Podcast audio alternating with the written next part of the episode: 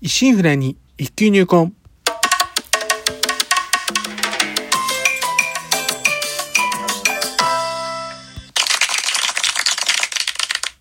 おはようございます。宝春堂です。今回配信57回目となります。日曜の朝、いかがお過ごしでしょうか？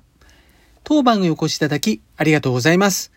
こうしてラジオトークでお話しできるというのも何かのご縁ということもあり、少し皆様の大切なお時間をお借りしております。当番組内容でございますが、私自身、鍼灸師ということで、巷では針やお灸って聞いたことあるけど実態よくわからない。なかなか認知度も上がらず、マイナーから抜け出せない。この鍼灸という世界を少しでも知ってもらえるよう、微力ながらもお役に立てればという番組です。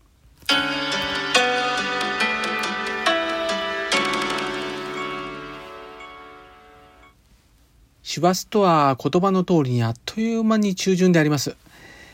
明るい時間帯も一年で一番短い時期に差し掛かり、寒さも日増しに強くなってきておりまして、まあ、普段4時半起きなんですが、えーまだまだ外はやはり真っ暗で、台所の電気つけたらすぐに石油ファンヒーターのスイッチオンという流れが、まあ、この寒さで定番となっております。えー寒さとともに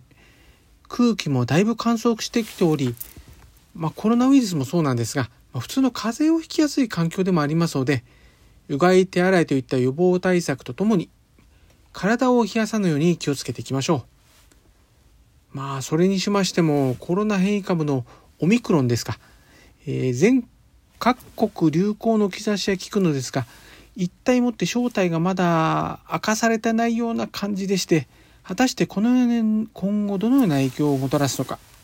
えー動向が気になるところでありますね。まあ、ワクチン3回目の前倒しとの話もありますが、これだけ変異したウイルスにどれだけの効果と、また接種に伴う副反応ですね、の情報のリスクというものを、まあ、早急に開示してもらいたいものであります。まあ、今年こそですね、まあ、月並みに、まあ、正月を過ごしたいので、いやー、どうにかこのまま落ち着いた状況をキープしてもらいたいものであります。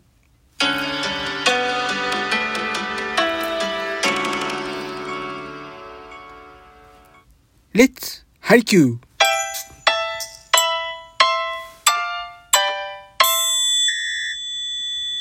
第2日曜日の今日はレッツハリキューこのコーナーでは新旧に関するお話をざっと取り混ぜつつお話ししていくような内容となっております。今回はいよいよ本格的な冬の寒さに突入してきたということで冷え症対策についてお話ししていこうかと思います。今年の冬はラニーニャ現象の影響を受けるとのことで寒さ厳しい冬となるそうであります。昨今はまあ年々こう衣服とか暖房器具の機能性能も機能性能も良くなってきておりますので屋内ではま比較的こう暖かさを保つことはできますがやはり一歩外出れば冬の寒さであり屋内もま暖かいとはいえ図鑑即熱と言いますように、まあ、下が暖ければいいんですが、まあ、暖かい空気っていうのは自然と上に向かいますし昨今の空調はま上からのこうエアコンの暖房でありますんでどうしても底冷えを感じてしまいます。特に年中冷え性という方にとりましては夏のエアコン時期同様、まあ、この冬の寒さもまた体に応えることでありましょう。ところで、えー体に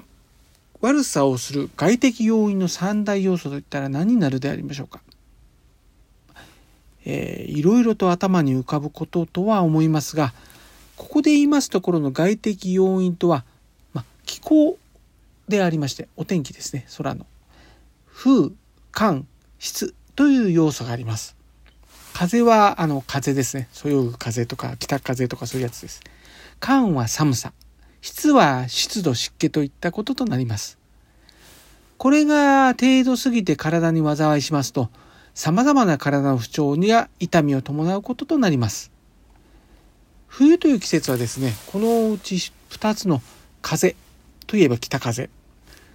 寒寒さといえばこう気温ですねの影響がとても強い季節であります。また寒さの度合いでありますが肌が冷たい表面上の寒さであれば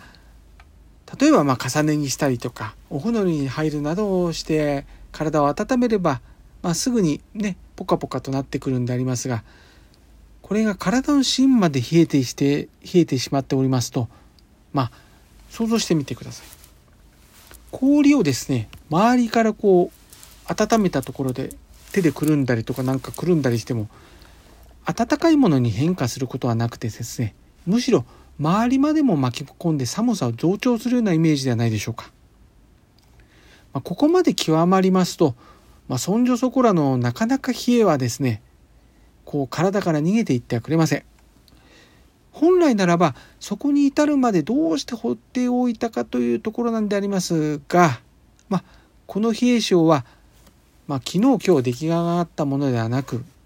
例えばですね、まあ、夏場暑いからといってずっとシャワー生活のねシャワー中止の生活だったり冷房の部屋に一日中いたり日頃の運動不足から筋力が減少していたり、まあ、特に今年はですね、えー、テレワークっていうのがありまして思った以上にまあ聞いてみますとうん歩かなかったりやっぱ部屋からなかなか出ないですからね筋力低下しているように見受けられました。そしてまあ冷たいものを好んで飲食するなど夏場はまあ暑さもあるのでどんどんまあ体を冷却しても勝手にもう外気に熱が入り込んできたもんでありますけどもまあ冬ですね熱がその熱がない今そのツケというものが季節を経て巡り巡ってきているというわけでもあります。ともあれ、まあ、対策はあれこれとありますが、まず手っ取り早くは冬の食材を取り入れるということであります。これからの季節、まあ、根菜類を中心に、まあ、汁物や鍋などはいかがでしょうか。また、コロナ禍で行動制限になった中、運動不足で落ちた筋力を少しずつ取り戻し、筋肉による自発的なこう体の熱ですね、起こさせる機能を高めていくことっていうのも寛容です。そして、鍼灸で言いますと、まあ、何よりですね、お灸という素晴らしいものがあります。熱刺激で治療するという画期的な画期的なものですので、まあ、冷え性などにはもってこいのアイテムとなります。ちなみに当院ではお灸は結構使っておりまして自宅ご自宅でもま使えるこう凸型の、えー、台座球をはじめ針の上にこう丸めたもぐさを乗せてそこから放射熱でこう温める給湯芯お灸の頭の針って書いて給湯芯竹の輪っかの中にこう塩を詰めてその上にもぐさを置いてそれをこうお腹の上にポンと置いて温める塩牛そして足がこうキンキンに冷えてる方などには足の裏から棒状のお灸がありましてそれを少し離したところからこうじっくりと温める棒灸というものを使用しております。この中でですねご自宅でご活用できるものといえば、まあ、煙の量とか使いやすさとか考えますとやはり台座球となりますかね。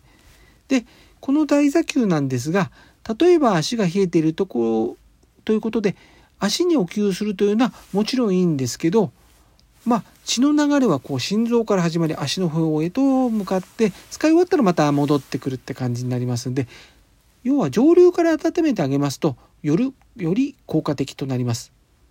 ですから腰の方から温めら温めてあげる方がより効果的と言えます。つまりまあこう考えますとお灸だけでなくても例えば回路を貼ったりする際も腰、まあ、その下のこう仙骨ってとこあるんですがそこら辺にあるとかまたは太い血管の通る股関節付近ちょうどですねズボンの前ポケット付近に入れておくのも良いかと思います。また夜寝る時はゴムのゆるゆる靴下5本指でできればこう絹製シルクのような通気性の良いものを履いて寝ると冷え症予防になります。とにかく冷え症はですね特にお腹から下を温めるということが大切となります。今年の冬は少しでも冷えと縁遠くなりますように、少しでもお役に立てれば何よりです。ではまた次回。えー、今週の診療スケジュールのお知らせです。今週は通常通りの診療時間となっております。また年末年始の休診日についてのお知らせを当院ホームページにアップしました。えー、今年は12月28日火曜日が最終日となりまして、診療再開は翌年1月6日木曜日からとなっております。その間、皆様にはご迷惑をおかけいたしますが、何卒ご了承のほどお願い申し上げます。そして、先ほどもお話ししましたが、えーえー、以前もお話しましたが、現在、えー、清瀬頑張るお店応援キャンペーン第2弾ということで、えー、期間中参加店にてお会計1000円ごとに次回以降ご利用できるチケット300円分、100円会計3枚を配布中。さらに、えー、キャッシュレス決済で1会計ごとにプラスチケット100円分がもらえるキャンペーンが始まっております。チケットは期間中参加店にてご利用ができ、当院も参加店となっております。なお、ご利用の期限は12月31日までとなっております。お得なこの機会にぜひご活用ください。詳しい内容は清瀬市市役所、または清瀬商工会のホームページをご確認ください。最近の清瀬は激アツです。では、今週はこの辺ということで、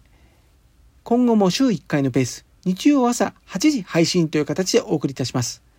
お相手は、少し忙しすぎやしませんか？柔らかな時間をあなたにの報春動画お送りしました。お聴きいただきありがとうございました。このご時世です。どうぞご無理をなさらず、お体をおいといください。皆様にとりまして、明るく楽しく元気よく過ごせる一週間となりますように。ではまた日曜日の朝8時にお会いしましょう。